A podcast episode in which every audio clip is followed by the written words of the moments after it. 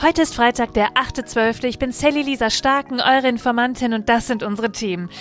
Der, der Bahnstreik. Wie kommen wir heute eigentlich vom Fleck? Ja, und warum sollten wir solidarisch mit den Streikenden sein? Gleich mehr dazu.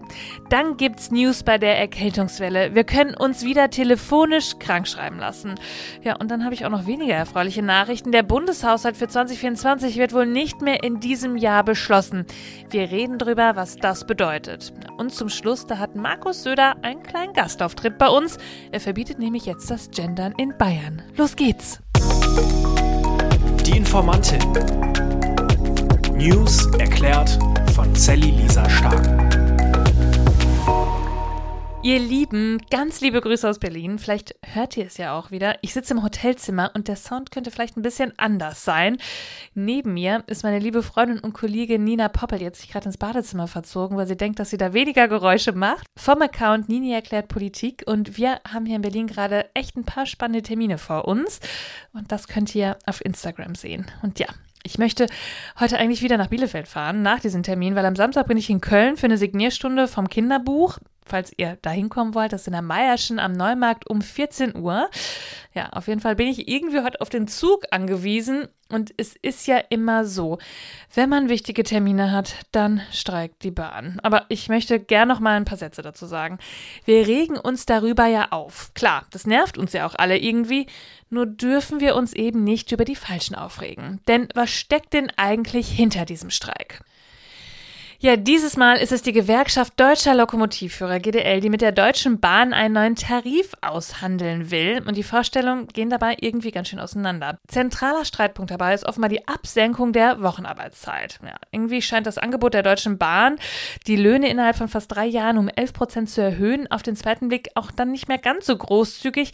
Umgerechnet sind das nämlich, und das ist gar nicht so schwer, nur 4% im Jahr. Ja, und im Gegensatz dazu kann man sagen, der Bahnchef und auch andere Vorstandsmitglieder, die haben sich zuletzt deutlich höhere Vergütungssteigerungen gegönnt. Im Vergleich zum Vorjahr hat sich die Gesamtvergütung von Bahnchef Richard Lutz mehr als verdoppelt. In den Jahren 2020 und 2021 hat der Bahnvorstand laut den Geschäftsberichten der DB keine Boni erhalten. In 2022, da wurde allen Vorstandsmitgliedern wieder ein Bonus ausgezahlt, während ja, die Deutsche Bahn Bahn die ganze Zeit rote Zahlen geschrieben hat. Auch im Vergleich zu 2019, da wurden nämlich ebenfalls Boni ausgezahlt, ist die Vorstandsvergütung jetzt deutlich gestiegen. 2,24 Millionen Euro hat Richard Lutz an Gehalt und Boni 2022 bekommen. Das sind, haltet euch fest, 145 Prozent mehr als im Vorjahr. Das Angebot der Deutschen Bahn, ja 11% mehr Lohn, eine Inflationsausgleichsprämie von 2.850 Euro und eine Tariflaufzeit von 32 Monaten, ja, das hat die Gewerkschaft GDL abgelehnt und ist jetzt in den Streik getreten. Neben vielen anderen Forderungen ist ihr vor allem die Absenkung der Wochenarbeitszeit, wie eben schon erwähnt, am wichtigsten und zwar von 38 auf 35 Stunden. Ja, darauf kann man nicht eingehen, sagt die Deutsche Bahn. Zitat, es sei nicht machbar, da allein 10% mehr Mitarbeitende eingestellt werden müssten. Ja, das kommt mir jetzt im ersten Moment auch so ein bisschen widersinnig vor, dass das nicht machbar ist, wenn das eigene Gehalt plus Boni so steigen kann um 145 Prozent. Ja, seit zwei Jahren fehle es der Bahn an neuen Auszubildenden, sagte GDL-Chef Klaus Weselski im Interview mit der Tagesschau. Zitat, das heißt, wir wissen jetzt schon, dass gar nicht mehr genügend den Beruf ergreifen wollen, aber die Arbeitgeberseite hat null Lösung. Daher müsse die Bahn die Wochenarbeitszeit stufenweise reduzieren, um das Schichtsystem gerade für jüngere Menschen wieder attraktiver zu machen. Die Bahn, ja, ihr könnt es euch vorstellen, die reagierte mit scharfer Kritik, Zitat, die Lokführergewerkschaft vermiest Millionen unbeteiligten Menschen das zweite Adventswochenende. Ein Streik so kurz nach dem Wintereinbruch und so kurz vor dem Fahrplanwechsel ist verantwortungslos und egoistisch. Das sagte Bahnpersonalvorstand Martin Seiler. Zitat weiter. Anstatt zu verhandeln und sich der Wirklichkeit zu stellen, streikt die Lokführergewerkschaft für unerfüllbare Forderungen. Das ist absolut unnötig.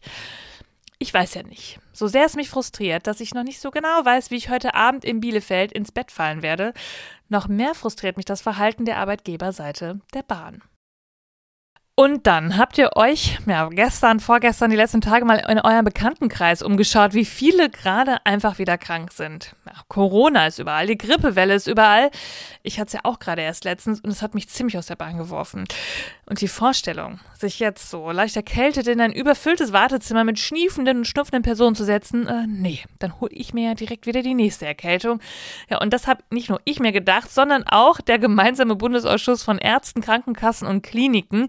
Und deshalb können wir uns jetzt wieder, wie zu Zeiten der Pandemie, telefonisch krankschreiben lassen. Der Ausschuss war ja im Sommer per Gesetz von der Ampelkoalition beauftragt worden, entsprechende Regelungen festzulegen. Die telefonische Krankschreibung soll Arztpraxen entlasten und das Infektionsrisiko in den Wartezimmern senken und war bereits während der Corona-Pandemie zeitweise möglich. Ja, die neue Regelung, die gilt jetzt für Patientinnen, die in der jeweiligen Praxis bekannt sind und die keine schweren Symptome haben. Voraussetzung ist zudem, dass keine Videosprechstunde möglich ist. Und da unter uns kann ich euch sagen, das ist nicht in so vielen Praxen möglich. Anders als zur Corona-Zeit Zeit war die telefonische Krankschreibung damals für sieben Tage zugelassen, jetzt sind es fünf Tage. Aber es ist immerhin noch eine Möglichkeit, dieser Krankheitswelle jetzt irgendwie entgegenzuwirken. Und das sehen auch die Praxen so. Die sagen nämlich, die arbeiten wegen der aktuellen Erkältungs- und Corona-Welle, Zitat, am Limit. Also, passt auf euch auf. Und ehrlich gesagt, die Maske kann einen gerade auch wieder ein bisschen schützen. Mit Corona unterm Tannenbaum, das will ja keiner, oder? Und dann geht's wieder um den Haushalt. Und irgendwie habe ich dabei immer diesen einen Ohrwurm. Das bisschen Haushalt macht sich von allein, sagt mein Mann. Das bisschen Haushalt kann so schlimm nicht sein, sagt mein Mann, wie eine Frau sich überhaupt beklagen Ja, das bisschen Haushalt, ja, nur die Ampelkoalition, die schafft's nicht, sagt mein Mann. Nein, natürlich nicht, das sagen sie selbst von sich. Die SPD hat heute ihren großen Tag. Der Bundesparteitag der SPD fängt nämlich an und sie wollen eine neue Spitze wählen und sie werden auch wahrscheinlich ganz viel Inhaltliches diskutieren.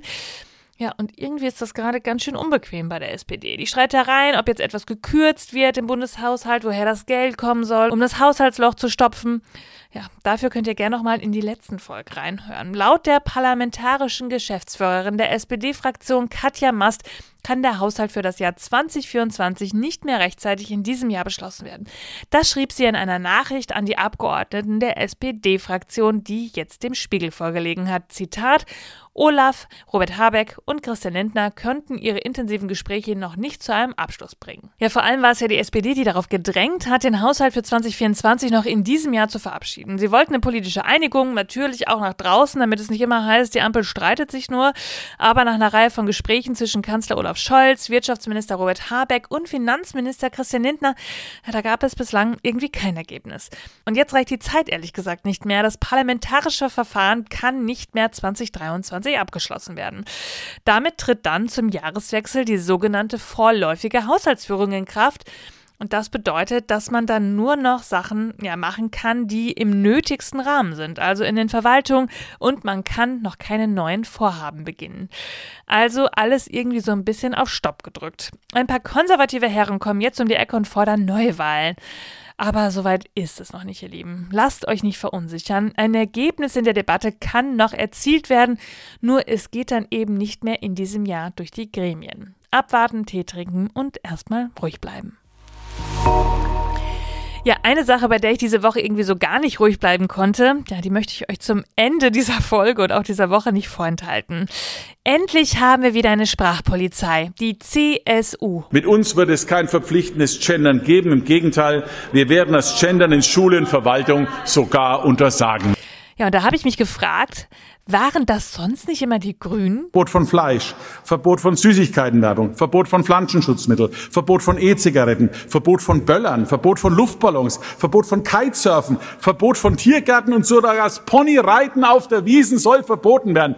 Ja, ihr merkt es. Markus Söder wollte diese Woche bei seiner Regierungserklärung nochmal ganz klar machen, die Bayern, die lassen sich nicht die Sprache verbieten und deshalb wird jetzt das äh, Gendern verboten. Ja, macht Sinn. Nein, meine Meinung, es macht keinen Sinn. Jeder sollte so sprechen dürfen, wie er will. Und was Söder da macht, das ist ehrlich gesagt purer Populismus. Ich möchte euch dazu den Post von Katrin vorlesen. Ihr findet das auch in den Show Notes. Gendern. Haben wir keine anderen Probleme in Deutschland? Markus Söder möchte das Gendern in Schulen und Verwaltungen in Bayern verbieten. In diesem Zusammenhang fragt er, ob wir keine anderen Probleme in Deutschland hätten. Ein paar Beispiele für andere Probleme in Deutschland. Der Gender Pay Gap zwischen Frauen und Männern liegt bei 20 Prozent. Jeden dritten Tag wird eine Frau von ihrem Partner getötet. Mehr Personen mit Namen Christian sind Vorstandsvorsitzende von Unternehmen als Frauen. Frauen erleben gegenüber Männern mehr Benachteiligung in Kernbereichen wie Bildung, Arbeit, Politik und Freizeit.